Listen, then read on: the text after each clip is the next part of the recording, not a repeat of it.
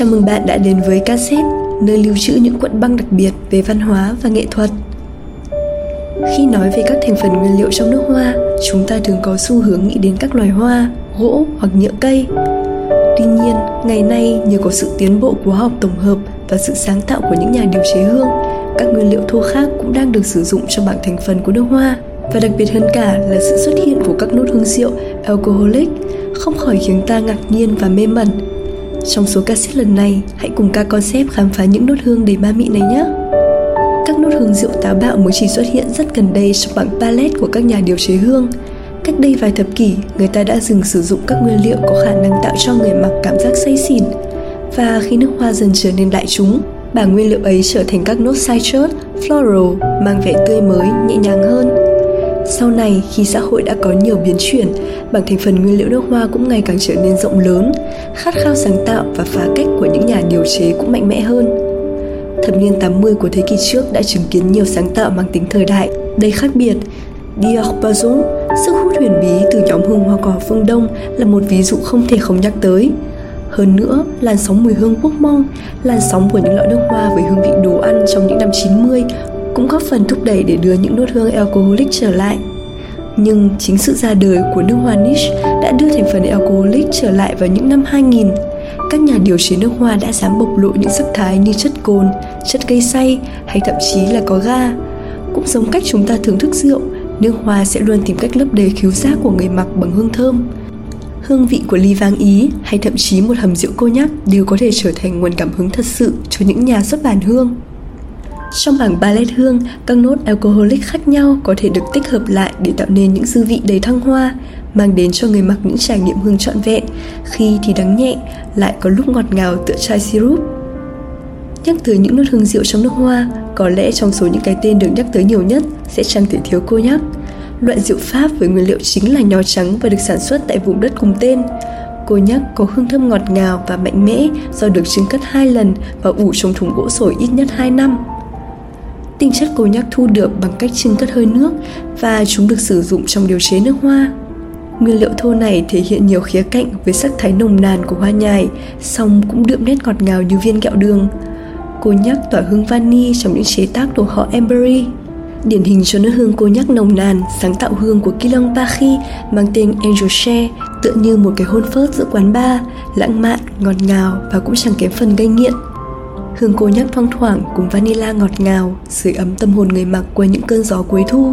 Để rồi khi tất cả qua đi, dư vị đằm thắm của trái nước hoa mang tên thiên thần vẫn vương vấn trong khoảng không. Được mệnh danh là nàng tiên xanh của giới văn nghệ sĩ, Absinthe càng đặc biệt khi xuất hiện trong nước hoa, biến giải hương trở nên xa hoa hơn bao giờ hết. Trước khi trở thành một thức uống có cồn, Absinthe là một loài thực vật có độc, Áp xanh là loài ngải cứu có nguồn gốc từ châu Âu, châu Á và Bắc Phi, sinh trưởng từ các vùng có khí hậu ôn hòa và trên đất khô hạn. Loại thảo mộc này được biết đến nhiều hơn với loại rượu cùng tên hơn là các công dụng chữa bệnh khác. Ấp sơn gây ấn tượng với nét trầm ổn, sâu lắng, xen lẫn giữa các khía cạnh hoa và cả nét thanh mát hương bạc hà. Nhắc tới hương nước hoa mang hơi thở ấp sơn, ta chẳng thể bỏ quên Le Vert của Kilian Bakhi, Tầng hương đầu với tính chất rượu áp sang gây nghiện mà khó cưỡng Nốt hồi nhẹ nhàng nâng đỡ mùi hương Đắng, nồng nhưng nhẹ nhàng, mát mẻ tựa làn gió của mùa hạ. Kilion pha chút hoài niệm cùng hoác hương Đưa hơi đất xanh đến với khứu giác Hòa quyện một cách kỳ lạ với vani. Tầng hương cuối là giấc mộng trữ tình đậm mùi đất Vừa gợi cảm, vừa quyến rũ Nhưng cũng không kém phần dây dứt và khó quên Too much of anything is bad, but too much good whiskey is barely enough. Whisky là loại rượu mạnh được làm từ ngũ cốc mạch nha như ngô, lúa mì hoặc lúa mạch đen. Cho đến tận ngày nay, vẫn chưa có nhận định chính xác rằng loại đồ uống này có nguồn gốc từ Ireland hay Scotland.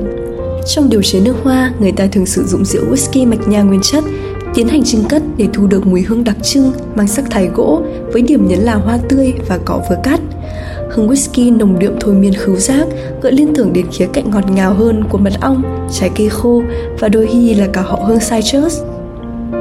Khi nói đến giải hương chuốc say người mặc, Nasomato Baraonda không chỉ hấp hồn ta bằng hương whisky bí ẩn mà còn bằng cả thi ca và sự lãng mạn.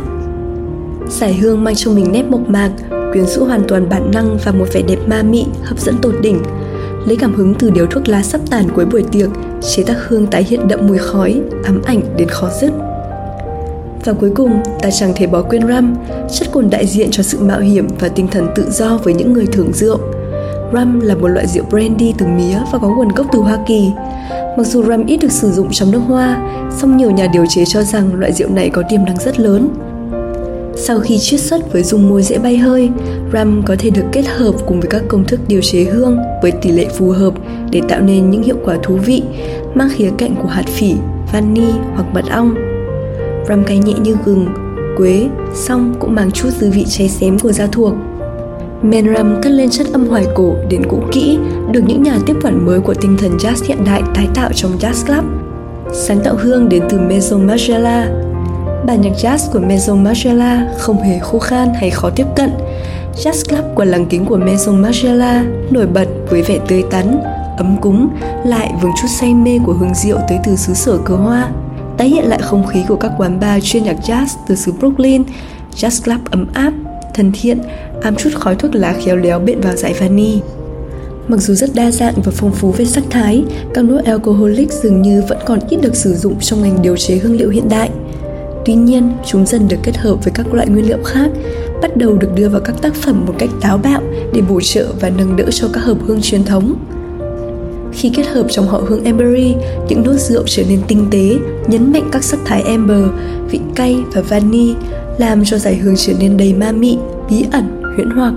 Xong, suy cho cùng, người ta vẫn luôn thích các nước hương rượu này bởi chúng gợi lên sự tươi mát, làm dịu cơn say trong hơi men nồng của người thưởng hương tựa như nếm cả ngàn hương vị ở cùng một thời khắc. Cảm ơn bạn đã lắng nghe cassette của tuần này về nguyên liệu rượu trong chế tác nước hoa. Hẹn gặp lại bạn trên hành trình khám phá những điều mới lạ trong số cassette tiếp theo nhé.